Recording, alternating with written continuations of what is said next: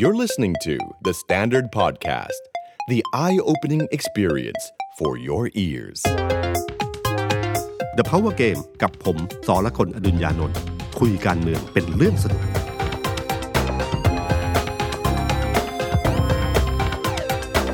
สวัสดีครับ ผมสอละคนอดุญญานนท์สวัสดีครับ ผมออฟพลวุฒิสงสกุล content creator การเมือง THE STANDARD สวัสดีพี่ตุ้มแล้วก็สวัสดีคุณผู้ฟังนะครับโห ทุกคนคิดถึงพี่ตุ้มมากเลยครับผมก็คิดถึงตัวเองเหมือนกันครับ ในรายการ Power Game ครับ ก็มาถึงช่วงโค้งสุดท้ายพอดีครับนะครับเลือกตั้งผู้ว่าที่จะมีคำกทถามถามพี่ตุ้มนิดหนึ่งครับพี่ตุ้มนามปากกาว่าหนุ่มเมืองจันทร์ใช่ไหมครับใช่ครับคือจันทบุรีใช่ไหมครับใช่ครับ เป็นหนุ่มเมืองจันทร์มีสิทธิ์เลือกผู้ว่ากทมไหมครับบังเอิญที่ทะเบียนบ้านอยู่กรุงเทพคโอ้รับแต่เวลาถ้าใครถามแล้ว ไม่อยากตอบว่าเลือกใคร ผมก็จะบอกว่านามปากกาผมหนึ่งเมืองจันทร์วิธีการหลบครับนะครับ แต่วันนี้ก็คงไม่ได้บอกว่าเลือกใครนะครับครับมาบอกว่าเล่าให้ฟังว่าเรื่องราวของการเลือกตั้งผู้ว่ากทมครั้งนี้เป็นอย่างไรบ้างนะครับ ช่วงนี้ก็มาถึงโค้งสุดท้ายครับเหลือเวลาแค่สองสามวันนะครับก็เลือกตั้งผู้ว่ากทมแล้ว เป็นการเลือกตั้งที่ผมว่าสนุกนะครับ แม้ว่าโดยโพลออกมาคะแนนค่อนข้างห่าง แต่ เป็นการเลือกตั้งที่ผมเชื่อว่าเป็นภาพที่ค่อนข้างดี และเป็นภาพค่อนข้างบวก กับระบอบประชาธิปไตยไทยนะครับเอ่อการเลือกตั้งครั้งนี้เนะครับต้องบอกว่าคนที่เปิดตัวมาคนแรกคือคุณชัดชาติใช่ครับจิติพันธ์นะครับ เปิดตัวก่อนเลยครับตอนแรกเนี่ยเขาเริ่มต้นก็คือการเป็นแคนดิเดตนายกรัฐมนตรีของพรรคเพื่อไทยในครับการเลือกตั้งเมื่อประมาณปี 62 ใช่ไหมครับ แล้วก็หลังจากนั้นแป๊บเดียวนะครับ ก็ไม่นานเนื่องจากพรรคเพื่อไทยเป็นฝ่ายค้าน คุณชัดชาติไม่ได้เป็นสสในสภานะครับแล้วก็บทบาทในพักในการที่จะค้านต่างๆเนี่ยคุณชัดชาติก็ไม่ได้มีลักษณะภาพลักษณ์แบบนั้นนะครับไม่เหมือนคุณหญิงสุดารัตน์ที่เหมือนกับช่วงต้นๆของพรรคเพื่อไทยเนี่ยก็ค่อนข้างชัดเจนว่าเขาเหมือนกับหัวหน้าพรรคไกลๆนะครับ คุณชาติชาติเนี่ยผมว่าสักพักหนึ่งเนี่ยเขาก็เริ่มรู้นะครับ แล้วก็ มันคงมีแรงเสียดทานกันอยู่บ้าง ในฐานะของแคนดิเดตนายกรัฐมนตรีที่เท่าเทียมกันอยู่พอสมควรนะครับ แรงเสียดทานภายในพรรคก็ส่วนหนึ่งที่ทำให้คุณชัดชาติ คิดว่าสนามที่เขาน่าสนใจก็คือสนามเลือกตั้งผู้ว่ากทมนะครับ แล้วก็แทนที่จะอยู่ในพรรคเพื่อไทยนะครับเขาก็คิดว่าอย่างนั้นนะเขาโดดออกมาก่อนดีกว่านะครับแล้วตอนที่เป็นฝ่ายค้านของเพื่อไทยเนี่ยอย่าลืมว่าคุณชัดชาติเนี่ยเขาเป็นนักบริหารมืออาชีพมาก่อนนะครับมันมีสองอย่างที่ต้องเลือกคือหนึ่ง เลือกในการลงเลือกตั้งเพื่อจะเป็นใดอันใดอันหนึ่ง กับอันที่สองคือไปทำมาหากินที่เขาบอกอะครับ ก็คือต้องกลับไปทำไปที่เดิมคือทำธุรกิจหรือทำเป็นนักบริหารไปครับ ปรากฏว่าคุณชาติชาติเลือกในเส้นทางของเลือกตั้งผู้ว่ากทมครับนะแต่เป็นการวิเคราะห์ที่ผิด เพราะว่าเอ่อเขาคิดว่าจะเลือกตั้งเร็วโอ้เขาเลยเปิดตัวเมื่อสองปีก่อนเลยครับใช่ครับเปิดตัวเปิดตัวเมื่อสองปีก่อนเนี่ยด้วยเหตุผลด้วยความเชื่อว่าจะเลือกตั้งผู้ว่ากทมเร็วครับนะครับ อย่าลืมนะครับว่าเลือกตั้งใหญ่เสร็จเรียบร้อยแล้ว ทุกคนก็คิดว่าจากนั้นมันควรจะเป็นสนามเล็กครับนะครับ ผู้ว่ากทมที่มาจากการแต่งตั้งยาวนานถึง 5 ปีครับนะเกือบ 6 ปีนะครับ ใครๆก็คิดว่าอะอย่างนั้นก็น่าจะมีการเลือกตั้ง ปรากฏว่ามหาดไทยดึงเรื่องกันอย่างสุดฤทธิ์สุดเดชนะฮะดึงไม่ยาวนานที่สุดนะครับ ก็ทำให้คุณอัศวินขวัญเมืองเนี่ยครับที่เป็นผู้ว่ากทมที่มาจากการแต่งตั้งจากคอสชเนี่ยครับ ก็กลายเป็นผู้ว่ากทมที่มีเอ่ออายุการทำงานห้าปีห้าเดือน ยาวกว่าผู้ว่ากทมที่มาจากการเลือกตั้งครับ ที่เขามีอายุแค่สี่ปีนะคครัรับบคุณชัดชาติเนี่ยครับก็คิดว่าจะเลือกตั้งเร็ว พอไม่ได้เลือกตั้งเร็ว ก็กลายเป็นว่าต้องหาเสียงกันไปเรื่อยๆนะครับ นึกถึงการวิ่งสองปีนะครับกว่าจะกว่าจะเลือกตั้งเนี่ย ก็ด้านหนึ่งก็ด้านหนึ่งนี้ก็คือทำให้คนเห็นว่าคุณชัดชาติทำงานอย่างต่อเนื่อง เปิดตัวก่อนใครครับแต่ก็เป็นการเปิดตัวก่อนใคร ก็มีผลลบอยู่ด้านหนึ่งก็เหมือนกับว่าเราเห็นมานานนะครับ แล้วก็เรื่องราวต่างๆ ก็มีเหมือนกับการพูดอยู่เรื่อยๆนะครับฉะนันพอถึงเวลาเลือกตั้งจริงๆเนี่ยหลายคนก็พอถึงช่วงดีเบตหลายคนก็ว่าเอ๊ะคุณชัดชาติเหมือนกับว่าไม่มีอะไรใหม่ แต่จริงๆ สิ่งต่างๆนั่นคือสิ่งที่เขาพูดมานานแล้วมาแล้วเมื่อสสอองงปีปีก่อนนะครับเอ่อคนแรกที่เปิดตัวคุณชัดชาตินะครับ อีกคนหนึ่งที่ไม่ได้เปิดตัวเร็ว แต่ทุกคนก็รู้อ่านออกว่าจะลงแน่นอนก็คือเจ้าถิ่นคนเก่าครับพลตำรวจเอกอัศวินฝันเมืองครับคุณอัศวินเนี่ยเป็นตำรวจมานานนะฮะก็คือพอเป็นตำรวจแล้วก็ทุกคนก็พอมองออกว่าเขาอิงกับประชาธิปัตย์นะฮะแล้วก็ถ้าจำได้นะครับว่าถ้าผมจำไม่ผิดเขาเคยโดนปลดจากตำแหน่งผู้บัญชาการตำรวจนครบาลนี่ไงฮะในสมัยเพื่อไทยเป็นรัฐบาล แล้วก็มีพูดถึงเรื่องการคุมม็อบต่างๆนะครับ แล้วก็คนที่มาย้ำในช่วงเวลาไม่นาน ตอนที่คุณอัศวินประกาศตัวลงเลือกตั้งก็คือคุณถาวรเสนเนียมครับหนึ่งในแกนนำกปปสครับคุณถาวรบอกเลยว่า คุณอัศวินเนี่ยช่วยต้องขอบคุณคุณอัศวินเพราะช่วยกบสมาตลอดครับจนคุณอัศวินต้องมาปฏิเสธว่าไม่จริง ไม่เกี่ยวช่วยทุกที่อะไรอย่างเงี้ยนะครับ แต่เนี่ยครับคืออดีตที่ไล่ล่าที่ทำให้รู้ว่าภาพลักษณ์ที่ผ่านมาเป็นยังไงบ้างครับ คุณอัศวินเป็นคนที่พลเอกประยุทธ์ไว้วางใจครับ ถ้าไม่วางไม่ไว้วางใจเนี่ยก็คงไม่ตั้งให้เป็นผู้ว่ากทมใช่ไหมใช่ครับตอนนั้นเขาปลดคุณสุขุมพันธ์ครับครับ ใช้อำนาจ ใช้อำนาจพิเศษปลดจริง ๆ ไม่ได้มีคดีอะไรนะปลดกันดื้อๆอะอืมรู้สึกตอนนั้นมันจะมีหรือหรือไอ้เรื่องจำไอ้เรื่องไฟใช่ไหมไอ้ไฟอ่าไฟอ่าไฟไฟ คือแค่ไฟประดับงานโชว์อะไรสักอย่างหนึ่งใช่ครับ แล้วก็เรื่องอื่นๆที่มีอยู่ก็เลยปลดฮะใช้อำนาจมาตรา44ปลดตอนนั้นรู้สึกว่ามันจะเป็นเรื่องทางการเมืองที่เขาวิเคราะห์ว่า ต้องปลด นักการเมืองที่คนรู้สึกยียีๆเพื่อเพิ่มเรตติ้งให้คสชอืมน่าจะประมาณนั้น หนึ่งในนั้นผมจำได้ว่ามีคุณบังยีวรวีร์ มะกูดีด้วยอืมฟีฟ่าแต่ว่ามันติดฟีฟ่าก็เลยจะปลดไม่ได้อะไรสักอย่างครับก็คือใช้อำนาจพิเศษปลดผู้ว่าสุขุมพันธุ์กันดื้อครับๆครับพอปลดเสร็จปั๊บก็ตั้งคุณอัศวินซึ่งเป็นรองผู้ว่าครับขึ้นมาแทนใช่ครับปลดหัวหน้าแล้วตั้งลูกน้องขึ้นครับมานะครับ แล้วก็ลูกน้องก็รับตำแหน่งนะครับครับ แล้วก็ตอนแรก ๆ ที่ผมเห็นก็คือว่าคุณอัศวินน่าจะเป็น รองผู้ว่ากทมคือที่ได้เป็นผู้ว่ากทมเนี่ยที่เข้ากับคอสชได้ดีมากนะฮะเป็นอันหนึ่งอันเดียวกันมากครับนะครับ มีผลงานที่เหมือนเหมือนๆกัน คือชื่นชมผลงานของของโอ่งอ่างครับนะฮะที่ที่ทุกคนชอบพูดพูดล้อเลียนกันนะครับ แล้วก็ไอตอนที่ตัดสินใจเลือกที่จะลงสมัครรับเลือกตั้งเนี่ยนะครับพลเอกประยุทธ์ก็ไปเยี่ยมคลองใช่ไหมครับ ใช่ครับครับแล้วก็เดินชม แล้วก็กลับแต่แต่เรื่องคลองคุณอัศวินเขาเขาก็เคยพูดกับ THE STANDARD นะครับพี่ครับเหมือนเขาเป็นปมของเขายังไงก็ไม่รู้นะฮะเขาบอกว่านโยบายผู้ว่ากทมเมื่อ 30 ปีก่อนตอนนี้เขายังเป็นตำรวจยศน้อยๆอยู่เนี่ย ผู้ว่าทุกคนจะพูดว่าให้กรุงเทพเนี่ยคลองสวยน้ำใสอ่าจนเขาแก่จนเขามีอำนาจ ไม่เคยมีใครทำได้ แล้วเขาทำได้ เขาก็ถือว่าเป็นผลงานใช่ครับใช่ไหมครับเขาก็ภูมิใจของเขาครับ ด้านหนึ่งก็คือผลงาน เพราะว่าทำให้คลองที่เน่าๆขึ้นมาดีขึ้นนะคครัรับบแต่เพียงแต่ว่าเนื่องจากคนก็รู้สึกว่าเอ๊ะมันเป็นเพียงแค่คลองที่เล็กๆคลองหนึ่งนะครับเอ่อตอนนั้นที่พลเอกประยุทธ์เนี่ยพยายามที่ไปเยี่ยมคลององอ่างหลายคนก็บอกว่ามันคือส่งสัญญาณ ให้รู้ว่าเขาหนุนใครนะครับ ก็เอ่อคุณอัศวินเป็นผู้ว่ามานาน 5 ปีเนี่ยในแง่ของฐานหรือการที่มีกลุ่มของในพื้นที่ต่างๆเนี่ยก็ค่อนข้างเยอะอยู่พอสมควรนะเขาสร้างฐานขึ้นมาเองครับจนที่กล้า ที่จะประเอ่อชนกับตอนนั้นพลังคุณจักรทิพย์จะลงใช่ใช่ไหมคครัรับบของพลังประชารัฐสุดท้ายแล้วก็ต้องหลบให้กับใช่คุณอัศวินครับนะฮะที่ได้ลงนะครับ ก็คืออีกคนหนึ่ง คนที่สามก็คือ ดรเอครับอ่าอ่าดรเอเอ่อสุสุชาชวีสุสุวรรณชัสวัชสดิ์วีสุวรรณครับสวัสดิ์นะครับดรเอนี่จริง ๆ เนี่ยค่อนข้างชัดเจนมา พอสมควรว่าคงจะลงผู้ว่ากทม แต่ยังไม่ประกาศตัวนะแล้วก็มีคนจีบเยอะฮะก็มีคนเข้าไปคุยกับเยอะ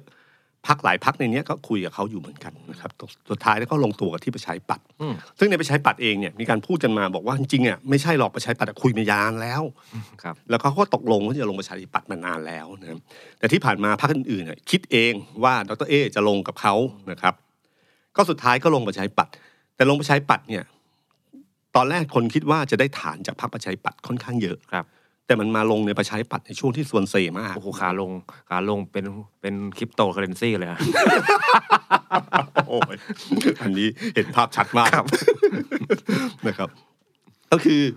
เอ่อมาในช่วงประชาธิปัตย์ที่ภาพลักษณ์ในกรุงเทพจะไม่ค่อยดีนักนะครับ จากเลือกตั้งปี 62 นะครับ ที่ถล่มแพ้ถล่มทลาย ไม่ได้สักเขตนะฮะอ่าศูนย์พันครับในปะเอ่อในกทมนะครับ แล้วจนถึงขั้นที่ว่าพอลงเลือกตั้งขึ้นมาเสร็จ ก็เจอกรณีของคุณปรินพานิชพักโอ้โหขึ้นมานะครับแล้วเขาเป็นผออการเลือกตั้งผู้ว่ากทมเลยนะโอ้โหกว่าจะสลัดปมนี้ได้อีกครั้งหนึ่งนะครับครัวิ่บงวิ่งอยู่มันไม่ใครมาดึงขานั่นน่ะสิฮะแล้วหันไปดูอ้าวอ้าวพวกพวกกักันนเอเองงกว่าจะหลุดได้เลยครับก็ก็หนักอยู่พอสมควรนะฮะสังเกตไหมครับว่า การหาเสียงของดรเอในช่วงหลังๆเนี่ยนะครับ พูดถึงประชาธิปัตย์น้อยมากครับนะครับ ตอนนี้ไม่รู้ว่าใครช่วยใครครับนะก็ปรากฏว่ากลยุทธ์อันหนึ่งที่ผมเราเห็นตั้งแต่เริ่มต้นก่อนการที่จะมีการรับสมัครรับเลือกตั้ง ก็คือดรเอเปิดตัว จากนั้นมาภาพในในป้ายหาเสียงเต็มไปหมด รถไฟฟ้าเต็มไปหมดครับ อันนี้เป็นกลยุทธ์ธรรมดาที่ที่เขาใช้กลยุทธ์ในการที่ชกก่อนก็คือว่าถ้าเริ่มต้นรับสมัครรับเลือกตั้งเมื่อไหร่เนี่ย เขาจะเริ่มคิดงบหาเสียงอ่าถ้าคุณปลูพรมแต่เริ่มต้น ตั้งแต่ตอนนี้ครับนะครับ ก็หมายถึงว่าทำให้คนรู้จักก่อนนะพอดรเอตัดสินใจก่อนที่จะมีการรับสมัครรับเลือกตั้งนานพอสมควร แล้วเขามีการเตรียมพร้อมนะเราก็เห็นภาพดรเอเต็มไปหมดนะแต่เพียงแต่ว่าเขาพลาดตรงที่ตอนเปิดตัว วันเปิดตัวที่พูดถึงเรื่องหลานไอน์สไตล์อะไรอย่างเลยคครัรับบที่ผมกลายเป็นเรื่องปมที่โดนล้อเลียนทำให้มันเหมือนเดินแล้วสะดุดสะดุดเป็นพักๆนะครับ อันนี้ ถ้าสมมติว่าไม่มีการสะดุดเลย ก็น่าจะเป็นคู่ต่อสู้ที่น่าตื่นเต้นทีเดียวนะครับเอ่อส่วนคนที่สามในคนที่สี่คือคุณสกลทีอืมนะฮะรองผู้ว่ารองผู้ว่าสมัยคุณอัศวินนะคครัรับบคุณสกลทีเนี่ยเป็นลูกของพลเอกวินัย อดีตเลขาคมชยุค คุณพลเอกสนธิคุณยาลักกลินนะครับ ที่รับประหารคุณทักษิณปี 49 นะ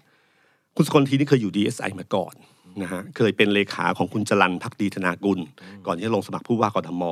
แล้วก็เป็นแกนนำกบปสนะคครัรับบหลังจากการรับประหารขึ้นมาเนี่ย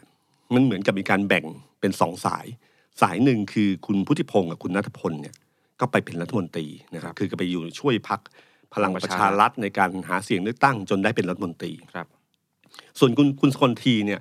ก่อนการเลือกตั้งก็ได้รับการแต่งตั้งนะครับ แม้ว่าคุณอัศวินเป็นคนแต่งตั้ง แต่ทุกคนก็รู้ว่าแต่งตั้งมาจากเพราะว่าพลเอกประยุทธ์ครับ ตั้งแต่ปี61นะครับคือแต่งตั้งให้เป็นรองผู้ว่า ในขณะเดียวกันก็เป็นกรรมการบริหารพรรคพลังประชารัฐด้วยนะครับก่อนที่จะลาออกในช่วงที่ผ่านมาครับการเป็นการเป็นรองผู้ว่ากทมในช่วงก่อนการเลือกตั้งใหญ่เนี่ยไม่รู้ว่ามันมีผลส่วนหนึ่งหรือเปล่า ที่ทำให้สนามกทมพลังประชารัฐได้เยอะมากชนะประชาธิปัตย์ได้นะครับ แต่พอสุดท้ายแล้วก็ตัดสินใจลาออกมา แล้วก็ลงสมัครรับเลือกตั้ง แล้วก็คงไม่ได้อยู่กับพลังประชารัฐแน่นอน เพราะว่า คุณพุทธิพงศ์กับคุณนัทพลหลังจากที่มีปัญหาแล้วก็หลุดจากตำแหน่งรัฐมนตรีเขาก็ถอยห่างจากพรรคพลังประชารัฐไปเลยครับนะครับคุณสกลทีก็ลงสมัครอิสระอิสระนะครับ แต่ก็ชัดเจนว่ากลุ่มส่วนใหญ่ของกปปสสนับสนุนนะฮะคนที่ห้าคือคุณวิโรธก้าวไกลอะครับโอ้คุณวิโรจน์เนี่ยตอนเป็นสสนี่เด่นมากใช่ในสภานะครับ แต่ตอนที่ก้าวไกลประกาศคิดว่าจะลงจะส่งคนสมัครรับเลือกตั้งผู้ว่ากทมเนี่ยครับไม่มีใครนึกว่าเป็นคุณวิโรจน์ครับเขานึกว่าจะเป็นใครบางคนที่ที่มีการ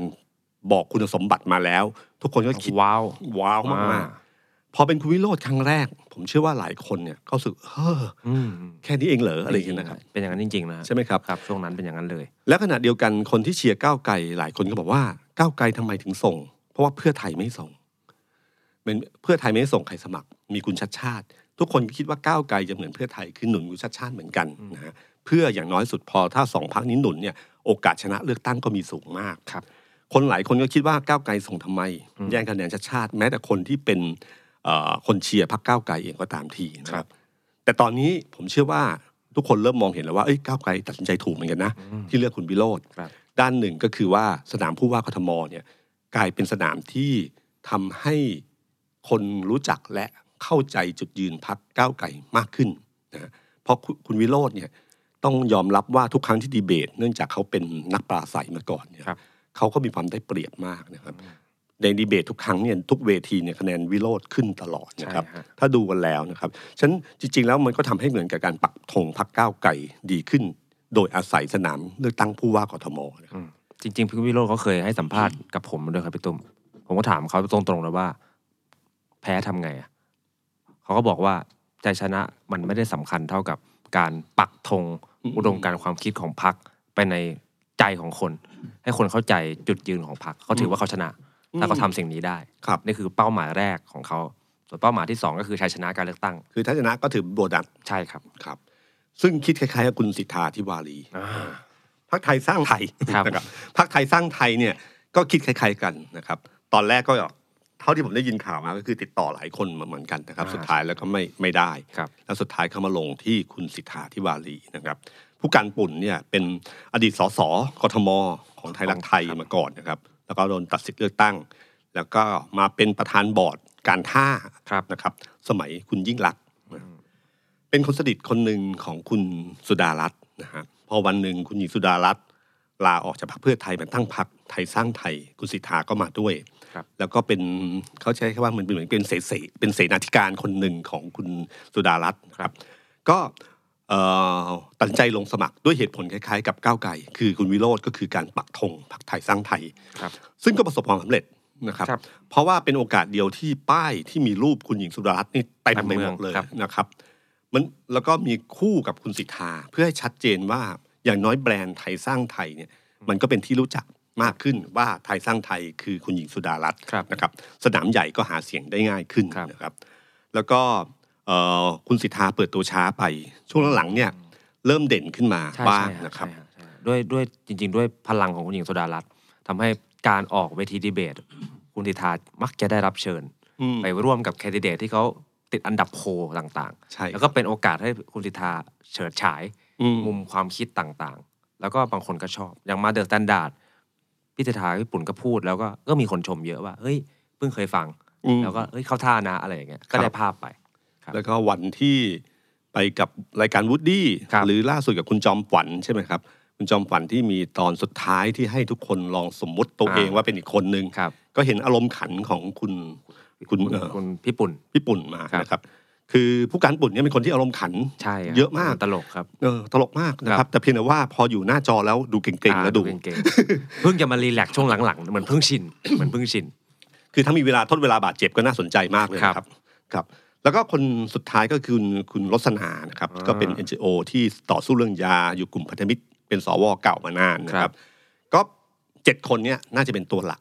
ที่แย่งชิงคะแนนกันนะครับ ก็แน่นอนสุดก็จะมีกลุ่มที่เป็นกลุ่มบนและกลุ่มกลางๆ ที่แย่งคะแนนกันเล็กน้อยนะครับ ต้องยอมรับว่าการเมืองเนี่ยครับสุดท้ายแล้วแม้ว่า ผู้ว่ากทมจะเป็นการเลือกตั้งท้องถิ่นที่ส่วนใหญ่ คนจะเลือกที่บุคคลมากกว่าพรรคนะฮะถ้าดูจากประวัติศาสตร์การเมืองที่ผ่านมา ทุกคนเลือกที่คนมากกว่าพรรค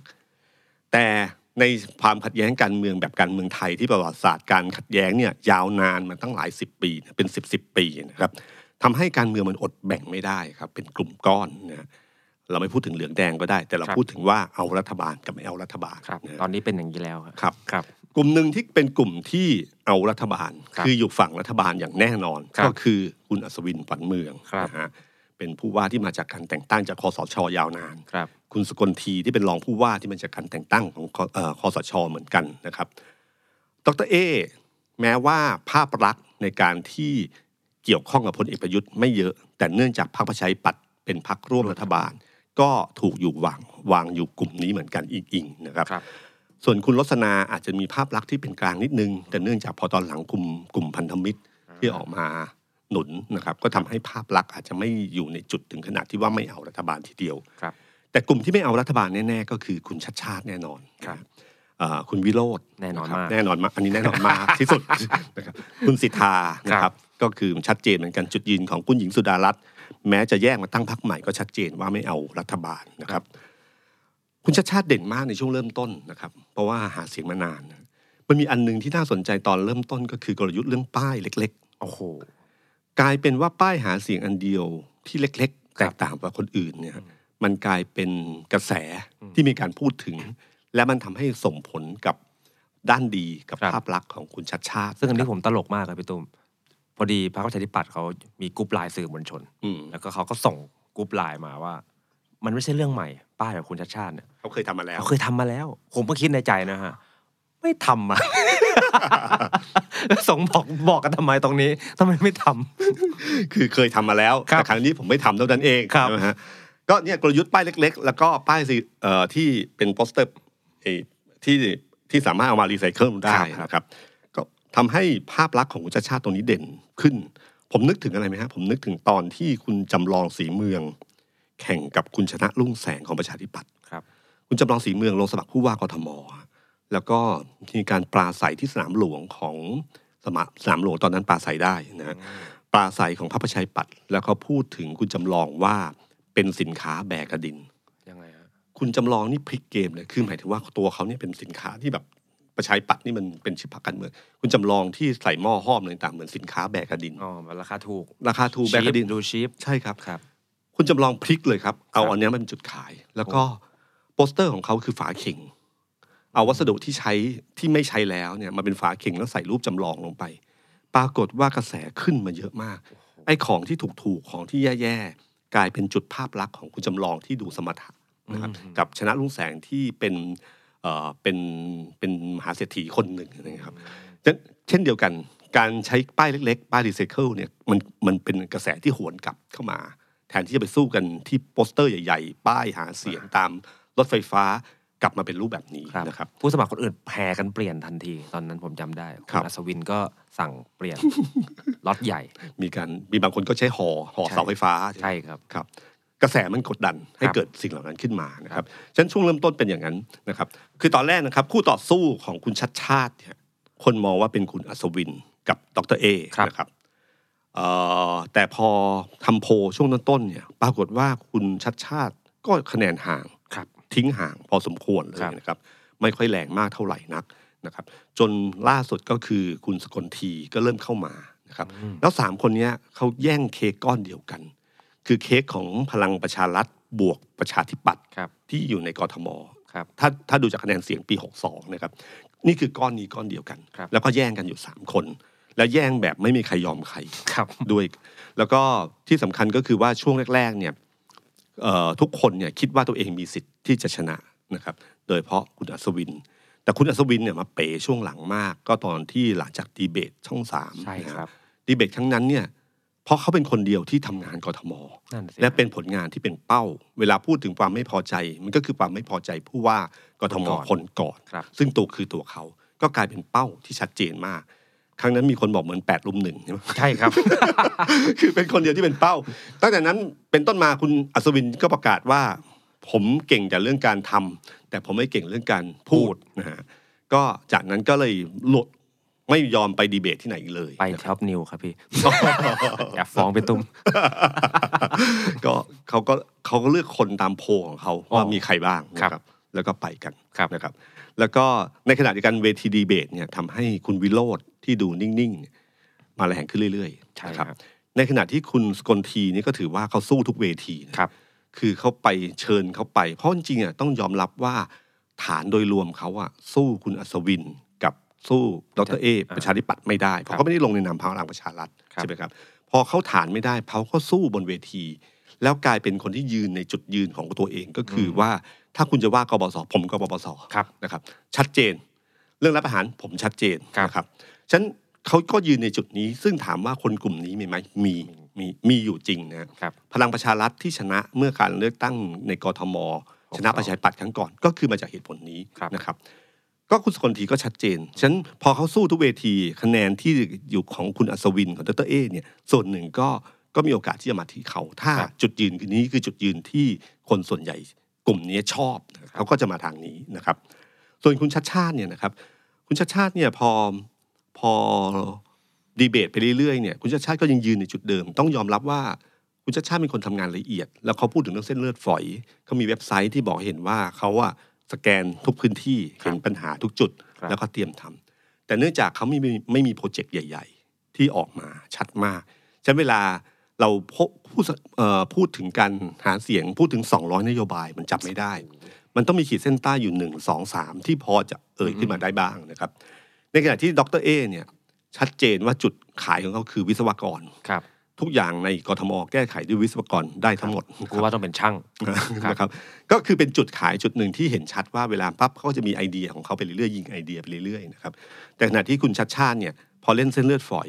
พูดถึงปัญหาเล็กๆ ของคนต่างๆ ที่ต้องการปัญหาฟุตบาทปัญหาต่างๆ เวลาจะมาพูดเรื่องใหญ่เนี่ยมันก็เหมือนกับเรื่องเล็กๆเนี้ยมันเป็นเรื่องเล็กๆ ไม่ใช่เรื่องใหญ่เนี่ยคุณชัชชาติก็กลายเป็นเหมือนกับมองถูกมองว่าเหนื่อยๆไปเรื่อยๆ แต่เนื่องจากภาพลักษณ์ของตัวคุณชัชชาติเอง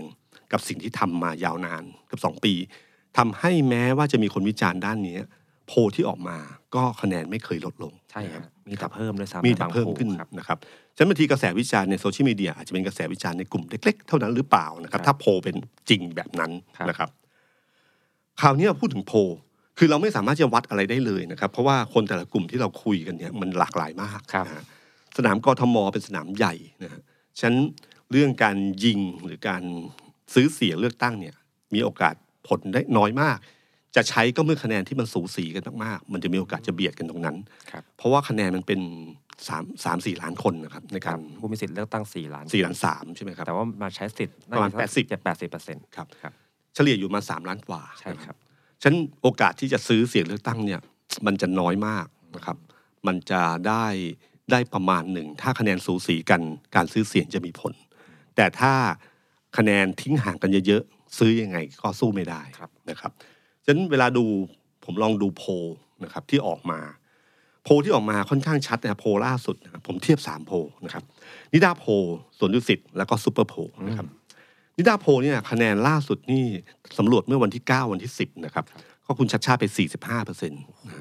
คุณอัศวินมาที่2นะครับคือ 11เปอร์เซ็นต์ห่างจังนะครับห่างกันแบบเออห่างแบบนี้นี่ถ้าโพลเป็นจริงนะ ต่อให้กระแสพลิกยังไงก็พลิกไม่ทันครับนะครับถ้าถ้าเราดูจากโพลว่าโพลเป็นจริงนะครับ คุณวิโรจน์เนี่ยขึ้นมาที่สามครับที่เหลือเชื่อก็คือขึ้นมา 9.75 หรือเกือบ 10เปอร์เซ็นต์ครับดร.เอ้เนี่ย8.9 ก็9เปอร์เซ็นต์เนี่ยแหละครับ คุณสกลธีเนี่ยประมาณ 3.7 คุณรสนา3.2เป็น3.3 คุณสกลเอ่อคุณศิธา2นะครับแล้วก็ยังไม่ตัดสินใจอยู่9เปอร์เซ็นต์ครับครับน้อยมากมากคือพลิก แทบจะไม่มีโอกาสถ้าคนไม่เปลี่ยนใจนะครับ สวนดุสิตคุณชัชชาติก็มา 40 นะครับ ดร.เอ้มา 15 อันนี้แตกต่างตรงที่ดรเอมาที่ครับ2นะครับ ของนิดาโพลดรเอมาที่4นะครับ นี่ดรเอมาที่ 2 15เปอร์เซ็นต์แต่ก็ยังแต่ห่าก็งยังห่างคุณอัศวินมาที่3นะครับคือ13คุณวิโรจน์มา 11ครับนะครับ สกลทีมา 4 รสนามา 1 แล้วก็คุณสิทธามา 0.98ครับ แล้วก็บอกว่าที่เขาทำสำรวจเนี่ยยังไม่ตัดสินใจอยู่ 10.56 และใน 10.56 นี้เนี่ยเอ่อในจำนวนร้อยร้อยคนที่สมมติร้อยเปอร์เซ็นต์ทั้งหมดเนี่ยจะเปลี่ยนใจอยู่แค่แปดเปอร์เซ็นคือถ้าโพลเป็นจริงเนี่ยชัชชาติลอยครับนะครับ แต่เราต้องดูโพลนี้ครับซูเปอร์โพลครับ เป็นโพลที่ผมชอบมากครับตั้งตารอเลยซูเปอร์โพลนะครับครับ แม้ว่าเป็นซูเปอร์โพลแต่ชัชชาติก็ยังชนะโอ้นะครับโห ซูเปอร์โพลสำรวจตอนวันที่ 11ถึง13 พฤษภานะครับ ก็คุณชัชชาติมา 24 คุณสกลทีมา 13 ดรเอมา 11 นะฮะ คุณวิโรจน์มา 7 อัศวินมา 6.9ก็7นะครับ แล้วก็ที่เหลือสิทธาคุณลสนาเขาให้อยู่รวมๆกัน อยู่ประมาณรวมกันเยอะๆทั้งหมดเนี่ยประมาณ3ว่า3เปอร์เซ็นต์ได้มั้งครับ แล้วก็ยังไม่ตัดสินใจ 32เปอร์เซ็นต์โอ้เยอะประเด็นเนี้ยที่น่าสนใจมากนะครับครับผมว่า เป็นการทำโพลที่ฉลาดมากนะครับ เพราะว่าหนึ่งเอาผมอันนี้ผมลองคิดเล่นๆนะครับครับถ้าไม่ตัดสินใจอยู่สามสิบกว่าเปอร์เซ็นต์นะครับ มันสามารถทำให้พริ้วได้ว่าถ้าชาติชาติชนะขาด คุณก็สามารถบอกได้ว่าไอ้สามสิบเปอร์เซ็นต์นี้เลือกชาติชาติเธอชาติชาติครับนะครับฉะนั้นผมไม่ผิดครับเพราะ24กับ13เนี่ยพอบวก30ให้ชัดชาติ มันก็มัน40 50นะครับชนะขาดครับไม่ผิดเพราะ30นี้ไปทางนั้นหมดครับ แต่ถ้าแต่ถ้าสมมติว่าเอ่อ คะแนนพลิกขึ้นมาจริง ก็บอกว่าเนี่ยกระแสเนี่ยพลิกไปด้านนู้นอืมมันทำให้เขามีสิทธิชนะนะครับ แล้วคะแนนที่น่าสนใจของซูเปอร์โพลก็คือแตกต่างจากคนอื่นเยอะ ก็คือคะแนนของคุณสกลธีนิด้าโพลเนี่ยสกลธีให้อันดับ5นะครับเอ่อสวนดุสิตก็ให้อันดับ5ครับแต่ของซูเปอร์โพลอยู่อันดับ 2 คือ 13เปอร์เซ็นต์นะครับ 24 ชัชชาติ สกลธี 13 ดร.เอ้ 11 วิโรจน์7คุณอัศวิน 6.9 คือคุณอัศวินในนิด้านิด้าโพลอะสองกับสามนะครับใช่แต่ซูเปอร์โพลอะไปห้าเลยครับมันนี่หมายถึงอันดับนะฮะอะอันดับห้านะครับ แล้วก็ยังไม่ตัดสินใจอยู่32เปอร์เซ็นต์นะครับครับประเด็นที่น่าสนใจคืออะไรไหมครับ คือถ้าดูย้อนเวลากลับไปเมื่อโพลก่อนหน้านี้ของซูเปอร์โพลซูเปอร์โพลเขามีหลายครั้งหลายครั้งใช่ไหมคครั้รับถ้าจำไม่ผิดครั้งล่าสุดคือครั้งที่หกครั้งที่ห้าเนี่ยครับคะแนนไม่มีปัญหาเลยแต่ผมชอบคำถามครับคำถามที่ว่า การรับรู้ต่อผู้สมัครผู้ว่ากทม.ที่ปกป้องสถาบันหลักของชาติอ่าจากกรณีโฆษณาลาซาด้าครับนะครับ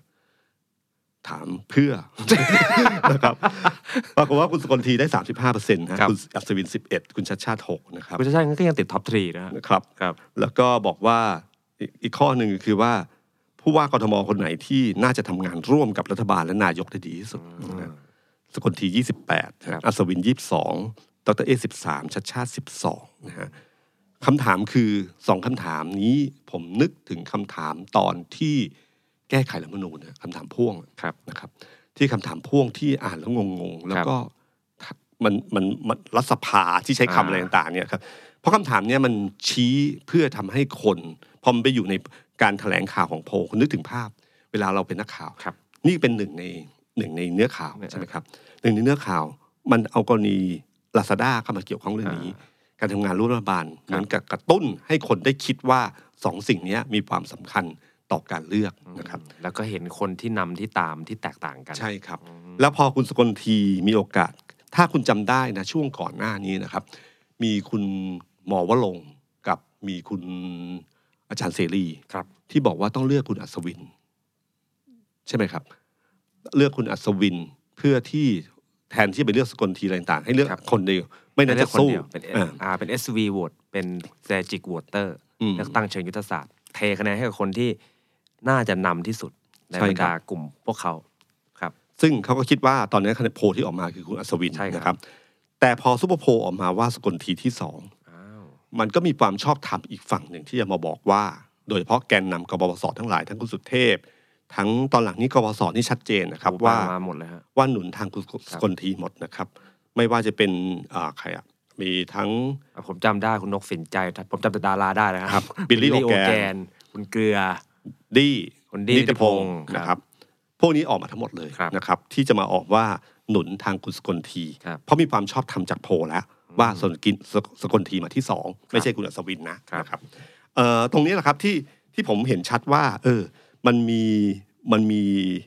ความน่าสนใจของโพลโดยเฉพาะซูเปอร์โพลนะครับถ้านิด้าโพลกับสวนดุสิตโพลเนี่ยมันเห็นว่ามันห่างกันมากนะครับถ้าผลโพลเป็นจริงเนี่ยมันก็ค่อนข้างแน่ใจว่าเออมันมีสิทธิ์ที่คุณชาติชาติจะลอยลำนะครับถ้านี่ผมดูจากโพลนะครับครับเพราะว่าคุณจริงเนี่ยคุณชัดชาติเนี่ยนะครับ ได้จากเพื่อไทยแน่ๆนะครับแม้ว่าเขาลงอิสระเนี่ยอืมเพราะเพื่อไทยเนี่ยผมเชื่อว่าโดยส่วนใหญ่แล้วก็หนุนคุณชัดชาติ แล้วเนื่องจากคุณชัดชาติเป็นนักการเมืองที่ที่แปลกกว่านักการเมืองคนอื่นอยู่ข้อหนึ่งคือ เป็นคนที่ไม่ค่อยมีใครเกลียดนั่นแหะสิฮะตามติเนี่ยจะมีนักการเมืองทั่วไปเนี่ยจะมีคนรักและคนเกลียดครับ คุณทักษิณมีคนรักคนเกลียดครับคุณอภิสิทธิ์มีคนรักคนเกลียดนะคครัรับบคุณสุเทพมีคนรักคนเกลียด แต่คุณชัดชาติเนี่ยค่อนข้างจะแค่ไม่ชอบ แต่ไม่ถึงขนาดเกลียดใช่ฮะนะและจะเป็นคนกลางๆนะครับฉันเป็นคนกลางที่ทำให้เขาได้ฐานเสียงจาก คนกลุ่มอื่นที่ไม่ใช่กลุ่มเพื่อไทยร้อยเปอร์เซ็นด้วยนะครับ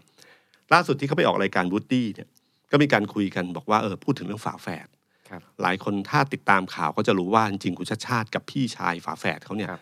ความคิดเห็นทางการเมืองที่แตกคนต่าละงเรื่กัอนงครับนะครับแต่ครั้งนี้เขาบอกว่าไม่แน่ พี่ชายอาจจะเลือกเขา ซึ่งผมจำได้ว่าคุณสิทธาแซวว่า เออ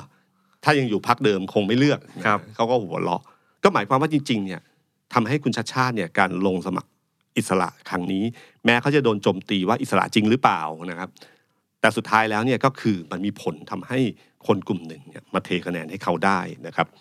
ฉะนั้นตอนเนี้ยกระแสตอนช่วงโค้งสุดท้ายเมื่อโพลมันออกแบบเนี้ยมันก็เลยเกิดกระแส SV ที่ที่เอาพูดมาก็คือว่าให้เลือกข้างโดยเฉพาะในฝั่งที่เอารัฐบาลทั้งหลายใช่ฮะที่มีคุณสกลทีคุณอัศวิน แล้วก็พี่เอดรเอครับแต่ดรเอเนี่ยเนื่องจากมีความเป็นประชาธิปัตย์อยู่ ทำให้มีโอกาสที่จะโดนเทดึงมาจะยากนิดหนึ่งนะครับ แต่กรณีของคุณอัศวินสกลทีนะครับที่ถ้าที่หมายความว่าถ้าไม่ยอมเทให้กันจริง ๆ แล้วก็พยายามหาเสียงให้อีกฝั่งหนึ่งเทให้ฝั่งหนึ่งขึ้นมาเนี่ยนะครับ มันก็ทำให้เกิดกระแสขึ้นมาว่า ถ้าสมมุติว่าไม่ได้ขึ้นมานะครับสมมติว่าคุณสกลทีไม่ได้ขึ้นมาเนี่ยนะก็หมายความว่าจริงกระแสกปปสนี่หมดสิ้นนะครับอืม เลือกตั้งอย่าลืมนะครับว่าเลือกตั้งปีหกสองเนี่ยพักของคุณสุเทพก็ได้ถือเสียงว่าหมดสิ้นเหมือนกันนะหมดสิ้นไปรอบหนึ่งแล้วนะครับ แถมจำได้ว่าตอนเดินหาเสียงโดนด่านะฮะครับจำได้เลยว่าโดนด่าในกรุงเทพเนี่ยซึ่งคุณสุเทพนึกไม่ถึงครับเพราะวันนั้นเป็นวันกบสตอนที่ก่อนการรับประหารเนี่ยโอ้โหโอ้โห มันเดินไปไหนถือถุงเงินนะฮะถือถุงเงินคนโยนเงินใส่อะใช่ครับนั่นแหละครับภาพแบบนั้นมันหายไปชั่วพริบตาครับหลังจากที่พลเอกประยุทธ์ รัฐประหารและครองอำนาจมาพักหนึ่งครับผมนะครับการปฏิรูปการเมืองที่เกิดขึ้นในสมัยพลเอกประยุทธ์ครัก็บทำให้คนรู้สึกว่าอ๋อปฏิรูปก่อนเลือกตั้งเป็นอย่างนี้เฉยครับนะครับกระแสกบสก็วูบลงไปละครั้งหนึ่ง ถ้าครั้งนี้นะครับอีกครั้งหนึ่งที่คุณสกลทีได้คะแนนเอ่อแพ้ไม่เท่าไหร่ แต่ถ้าแพ้เยอะมากนะครับ มันก็หมายถึงว่ากบสจบสิ้นนะครับ กระแสนี้ปลุกไม่ขึ้นจริง ๆ แล้วนะครับ แต่ขณะเดียวกันเนี่ย มันมีโอกาสเหมือนกันนะครับ ที่คะแนนของคุณอัศวินจะเทไปให้คุณสกลทีจากกรณีล่าสุดเมื่อวานเมื่อสองวันนี้ คือน้ำท่วม คือเรื่องน้ำท่วมเนี่ยคุณแหม่มาตกเลยตอนนี้ เออคุณอัศวินคงภาวนาว่ามันน่าจะตกวันจันทร์หน้านะไม่ใช่มาตกในช่วงนี้ครับพอตกมาปั๊บทุกคนนึกถึงคุณอัศวินหมดเลยครับ ครับ ภาพโปสเตอร์ของคุณอัศวิน แล้วนี่ลอยน้ำอยู่ที่โอ้โห ที่ที่เหนือน้ำอะที่ครับ ยืนอยู่เนี่ย กลายเป็นภาพที่เอามาแชร์กันเยอะมากนะครับ แล้วก็คนก็เริ่มรู้สึกว่า อ๋อ ถ้าถ้าคุณพอใจในงานที่เกิดขึ้นในอดีต 5 ปีที่ผ่านมา ก็เลือกอัศวินครับนะครับ แต่ผลการน้ำท่วมนี้เกิดขึ้นมาเนี่ย ทุกคนรู้สึกว่าเนี่ยเป็นความรับผิดชอบอันหนึ่งของคุณอัศวินที่ทิ้งไว้นะคครัรับบนะคือการเลือกตั้งครั้งเนี้ยมันง่ายมากตรงที่ว่า ถ้าคุณพอใจในผลงาน 5 ปีของคุณอัศวิน ของกทมที่ผ่านมา คิดว่ามันดีขึ้น และอยากให้เป็นอย่างนี้ต่อไปก็เลือกคุณอัศวินครับนะครับ แต่ถ้าไม่ใช่ก็เลือกคนอื่นครับนะครับ นี่คือจุดที่คุณอัศวินมีจุดตัดสินใจง่าย น้ำท่วมเนี่ย ผมเชื่อว่ากระแสที่ไม่พอใจคุณอัศวินมันอยู่ดีมันลอยน้ำมาครับครับ มันเกิดขึ้นมาเสร็จแล้ว มันมีโอกาสที่คนกลุ่มเนี้ยยังไงก็ไม่เอาชัดชาติ ไม่เอาวิโรธอ่าฉะนั้นอ่าน้ำอ่าน้ำเนี่ยมันจะไหลพาคะแนนนี้ไปที่คุณสกลทีได้โอ้โห นี่เป็นฝนของคุณสกลทีชัดๆเลยอาจจะเป็นเบื้องหลังคุณสกลทีทำฝนเทียมทำคะแนนขึ้นมาครับพอกระแสเลือกข้างมาเนี่ยนะครับสิ่งหนึ่งที่ผมคิดว่ามันเกิดขึ้นทันทีก็คือว่าในฝั่งของคนที่ไม่เอารัฐบาล ถ้ากระแสนี้มันเริ่มแรงๆในโซเชียลมีเดียมากขึ้นมากขึ้นมากขึ้น จนหวั่นไหวคิดว่าอีกฝั่งหนึ่งจะเทคะแนนให้ได้จริงนะครับ งานนี้คุณชัดชาติจะได้ประโยชน์ เพราะว่าคะแนนที่เคยเลือกคุณวิโรธเนี่ยคิดว่าคุณชัดชาติคงชนะครับฝั่งฝั่งนี้คงชนะอยู่แล้วอืมก็เลือกตามใจที่เราครับชอบจริงครับๆก็คือถ้าชอบคุณวิโรธก็เลือกคุณวิโรธแต่พอเห็นแบบนี้มาอืมอืมอย่างน้อยสุดพอมีความเชื่อเรื่องการเมือง คิดว่าขอให้ฝั่งเราชนะก็แล้วกันครับถ้าเขาคิดว่าฝั่งเราคือฝั่งวิโรธและชัดชาติครับเขาก็เอาคะแนนเนี้ยไปเลือกทางยุทธศาสตร์เหมือนกันอืมถ้าคุณเลือกทางยุทธศาสตร์ด้วย อีกฝั่งหนึ่งเลือกแบบเดียวกัน เขาก็คิดแบบเดียวกันมันมีโอกาสมากถ้ากระแสนี้มันแรงขึ้นเรื่อยครับๆคนที่คิดว่าจะเลือกวิโรธก็อาจจะต้องไปเลือกชัดชาติกันครับนะครับ ซึ่งผมว่าตรงเนี้ยคุณชัดชาติเนี่ยได้โอกาสโดยที่อยู่เฉยๆกับกับเรื่องนี้นะครับอืมนะครับเอิ่มความจริงอะน่าเสียดายนะครับ เพราะว่าน่าเสียดายที่ว่าการเลือกตั้งผู้ว่ากทมครั้งนี้เนี่ยครับมันดีมากนะ ในมุมผมครับคือทุกคนเล่นเรื่องนโยบายโจมตีกันน้อย วิชามานน้อยมากนะครับ ไม่ปะทะแรงเหมือนตอนสมัยเลือกตั้งใหญ่ของสมัยก่อนก็คือเพื่อไทยกับประชาธิปัตย์ใช่ไหมครับหรือพลังประชารัฐกับเพื่อไทยในในการเลือกตั้งครั้งที่ผ่านมาก็ตามทีคราวนี้ผมว่าทุกคนหันด้านดีเข้าหากันเยอะนะครับอืมมีช่วงเวลาของรายการบางรายการที่จับมากินข้าวด้วยกันอะไรต่างๆเนี่ยครับมันก็เห็นความรู้สึกที่เป็นเหมือนกันก็เป็นมนุษย์เหมือนกันครับมันเป็นเรื่องดีๆของการเมืองที่ครับจริงๆอะคนเราถ้าคุยกันดีๆ มันก็คือมนุษย์นะครับอืมมันมีด้านดีด้านร้ายที่ไม่เหมือนกัน แต่ถ้าคุณหันด้านดีเข้าหากันเรื่องราวมันก็จะดีขึ้นนะครับ ที่ผ่านมาการเมืองเหมือนกันหันด้านร้ายเข้าหากัน คือพยพยายามจะต่อว่าอีกฝั่งใดฝั่งหนึ่งครับนะครับเอ่อดีเบตก็ก็เข้มข้นนะครับที่ผ่านมาแล้วก็ที่ผมบอกครับ พอพอมันมีพอมันมีดีเบตขึ้นมาปั๊บมันก็เริ่มรู้ว่าใครได้เปรียบเสียเปรียบ ทุกคนก็เริ่มถอยไปนะครับ โค้งสุดท้ายเนี่ยนะครับ มันกลายเป็นว่าจากการเมืองที่มันดูดีๆ ดูบรรยากาศดีๆ ทั้งหลายเนี่ยมันกลับเข้ามาสู่เหมือนเดิมเมื่อสิบกว่าปีก่อน หรือเมื่อประมาณสักเลือกตั้งผู้ว่ากทมครั้งที่แล้วเก้าปีก่อน ถ้าจำได้ว่าไม่เลือกเราเขามาแน่ใช่ฮะคำเนี้ยมันมานะครับ กลายเป็นว่ากำลังจะบีบให้คนเลือกกันด้วยความเกลียดความกลัวอีกครั้งหนึ่งครับแทนที่จะเลือกว่าจะเลือกกันด้วยความรัก คือรักใครชอบใครก็เลือกคนนั้นครับแต่กลายเป็นว่าเกลียดอีกคนหนึ่งก็เลยเลือกอีกฝั่งหนึ่งนะครับมันกลายเป็นเรื่องแบบนี้ขึ้นมา ซึ่งจริงๆ มันไม่ใช่เรื่องที่ดีของของระบอบประชาธิปไตยครับระบอบประชาธิปไตยมันควรจะเติบโตงอกงามด้วยความรัก ด้วยความรู้สึกว่ารักชอบใครชอบใคร แล้วก็ให้โอกาสคนคนนั้น ถ้าไม่ได้ก็รอเวลาอืมเพื่อเลือกตั้งใหม่นะคครัรับบผลสะเทือนที่จะเกิดขึ้นจากผลการเลือกตั้งผู้ว่ากทมวันที่ 22 พฤษภาที่จะเกิดขึ้นนะครับ ทั้งหมดคะแนนจะเป็นยังไงก็อย่างที่บอกครับ ก็เท่าที่ประเมินมันจะเป็นลักษณะนี้ครับ แต่ผลสะเทือนที่เกิดขึ้นถ้าคะแนนการเลือกตั้งครั้งนี้ออกมาว่าเอ่อถ้าคุณสกลทีหรือคุณอัศวินชนะเลือกตั้งครับลุงตู่ยิ้ม ลุงตู่ยิ้มต้องยิ้มแป้น ยิ้มแป้นนะครับในขณะเพื่อไทยก้าวไกลหนาวเลยนะครับโอ้โหเลือกตั้งแลนด์สไลด์ที่พูดไว้ยังไงที่เนี่ยเออสไลด์ไปทางไหนไม่รู้แล้วตอนนี้แล้วครับ คือชัดเจนเลยนะครับ เพราะว่ามันจะเห็นฝั่งที่ชัดเจนครับแต่ถ้าดรเอ ชนะขึ้นมา มันก็จะดูกลางๆนะฮะคุณเหมือจุนรินทร์จะยิ้มแป้นหนึ่งประชาธิปัตย์ยิ้มแป้นแน่นอนสองคุณจุรินทร์ยิ้มกว้างกว่าเยอะครับ แล้วก็ในขณะเดียวกันพลเอกประยุทธ์เองก็ไม่รู้สึกเสียหน้าอ่านะครับครับ เพื่อไทยกับ ก้าวไกลหนาวนิดหน่อยนะฮะอืมอากาศหนาวนิดหน่อย แต่ไม่เหมือนกับถ้าคุณสุคนทีหรือคุณอัศวินชนะนะครับครับ แต่ในมุมกลับถ้าคุณชัดชาติชนะ ผมว่าลุงตู่เริ่มใส่เสื้อหนาวครับครับรัฐบาลเริ่มหนาวแทนแล้วนะครับ แล้วก็ถ้าสมมุติว่าคุณชัดชาติ คุณวิโรธคุณสิทธา คะแนนรวมกันเกินหกสิบเปอร์เซ็นในกทมครับ มันจะหมายความว่าลุงตู่อาการหนักมาก เพราะว่าคนกทมเนี่ยความสำคัญอันหนึ่งคือ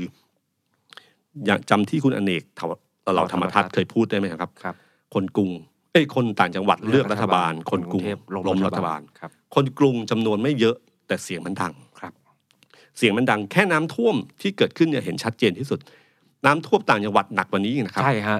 เสียงไม่เคยดังครับกรุงเทพเนี่ยครับน้ำท่วมแค่หนึ่งวันหรือสองวันเสียงดังมากครับนะครับ ฉะนั้นผมว่าจริงๆคือกระแสของกรุงเทพเนี่ยมันกำหนดเหมือนกัน ฉะนั้นถ้าสมมติว่ากรณีของคุณชัดชาติคุณวิโรธคุณสิทธาได้คะแนนรวมกันเกิน 60%แสดงว่าคนกรุงเทพเขาจะโดนตีความทันทีนะครับว่าคนกรุงเทพไม่เอารัฐบาลแล้วนะครับ และยิ่งถ้าผลการเลือกตั้งสอกอเพื่อไทยก้าวไกลไทยสร้างไทยรวมกัน ชนะชัดชาติวิโรธสิทธาเกิน 60% คนใดคนหนึ่งชนะเลือกตั้งสอกอสามสามพักนี้ได้เกิน50%เกิน60%เนี่ยลุงตู่นอนสมนะไอซียูเลยไอซียูนะครับ ถ้าอย่ายิ่งถ้าพัทยาก้าวหน้าโอ้ชนะใช่ใช่เลือกพร้อมกัน คราวนี้ละครับ ผมไม่รู้ว่าต้องดักกว่าไอซียูมันจะเป็นยังไงครับ แต่โอกาสคิดว่ายากนะครับ เพราะว่ามันไม่เหมือนการเมืองกรุงเทพพัทยามันจะมีบ้านใหญ่มีอะไรต่างๆเนี่ยครับค่อนข้างรากฐานมันแตกต่างกันครับ แต่ถ้าชนะเมื่อไหร่พลิกขึ้นมาชนะเมื่อไหร่เนี่ยหนาวสะเทือนครับหนาวหนาวในหนาวเลยครับนะครับ อีกเรื่องหนึ่งที่ผมคิดว่าผลสะเทือนการเมืองใหญ่ในในมุมบวกก็คือ การที่พักไทยสร้างไทยก้าวไกลเนี่ยครับเอ่อลงสมัครรับเลือกตั้งคราวนี้ถ้าถึงแม้ว่าจะไม่ชนะเลือกตั้งนะครับ สมมุติว่าไม่ชนะเลือกตั้งครับผู้ว่ากทมแต่เขาก็สามารถได้บรรลุเป้าหมายอันหนึ่งคือการสร้างชื่อเรื่องพักเรื่องการสร้างแบรนด์นะฮะคุณวิโรธทำให้แบรนด์ก้าวไกลชัดเจนมากนะครับยิ่งดีเบตยิ่งชัดนะครับ แล้วก็คุณวิโรจน์นี่ก็หลายคนก็บอกว่าเนี่ยเหมาะกับสนามใหญ่อืมนะครับเช่นเดียวกับไทยสร้างไทยภาพคุณหญิงหน่อยเต็มไปหมด แล้วก็คุณสิทธาที่โดดเด่นขึ้นมาตอนท้ายขึ้นมา ก็ช่วยทำให้ภาพลักษณ์ของไทยสร้างไทยดีขึ้นครับนะครับ อันนี้คือภาพทั้งหมดที่จะเกิดขึ้นครับในหลังวันที่ 22 พฤษภาคมนี้นะครับ ซึ่งตอนนี้เหลือเวลาเพียงแค่ 2-3 วันนะครับใช่ที่จะถึงการเลือกตั้งนะครับ คือ 22 พฤษภามีความสำคัญมากนะครับ เพราะว่านอกจากเป็นวันเลือกตั้งผู้ว่ากทมแล้ว 22พฤษภายังตรงกับวันรัฐประหารครับนะครับถ้าเราจำได้นะทครับหารปีห้าเจ็ดรัฐประหารปี57นะครับพลเอกประยุทธ์รัฐประหารครับ8ปีก่อนเราโดนยึดอำนาจจากปลายกระบอกปืนนะฮะคนทั้งประเทศโดนยึดไป 5 ปี แล้วก็ได้สิทธิเลือกตั้งครับแต่คนกทมโดนยึดไป 8 ปีนะฮะครับครับเขาให้เราอยู่กับผู้ว่ากทมที่คอสช แต่งตั้งมาครับนะครับ22 พฤษภาปี5ปี 65 คือวันอาทิตย์นี้ครับที่เป็นวันที่คนกทมจะมาแสดงพลังอีกครั้งหนึ่ง แต่ไม่ใช่ด้วยปากกระบอกปืนนะครับแต่เป็นปากกาที่กากบาทเลือกคนที่เราคิดว่าจะเป็นผู้ว่ากทมที่ดีที่สุด ถ้ารัฐประหารคือโคลนที่สาดใส่ระบอบประชาธิปไตยนะฮะการเลือกตั้งก็คือน้ำสะอาด ที่จะทำความสะอาดโคลนที่แปดเปื้อนประชาธิปไตยมายาวนาน22พฤษภาคมนี้ไปเลือกตั้งผู้ว่าเก่ากทมกันครับ เลือกคนที่คุณรักเลือกที่คุณชอบ สวัสดีครับ สวัสดีครับ The Standard Podcast เปิดหู เปิดตา เปิดใจ เปิดโลก